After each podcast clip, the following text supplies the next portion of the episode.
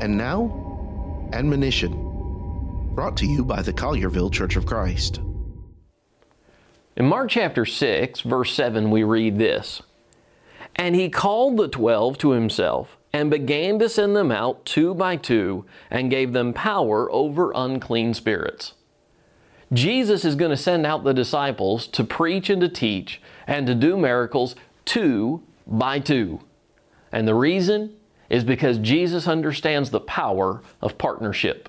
You don't have to go far in Scripture to find this example throughout Scripture. Moses and Aaron, Paul and Silas, Paul and Barnabas, Paul and Timothy, Aquila and Priscilla. Teams of people teaching others. Because when you partner with someone, you can rely on their strengths in your weaknesses, and they can rely on your strengths in their weaknesses. We need to learn the power of partnership.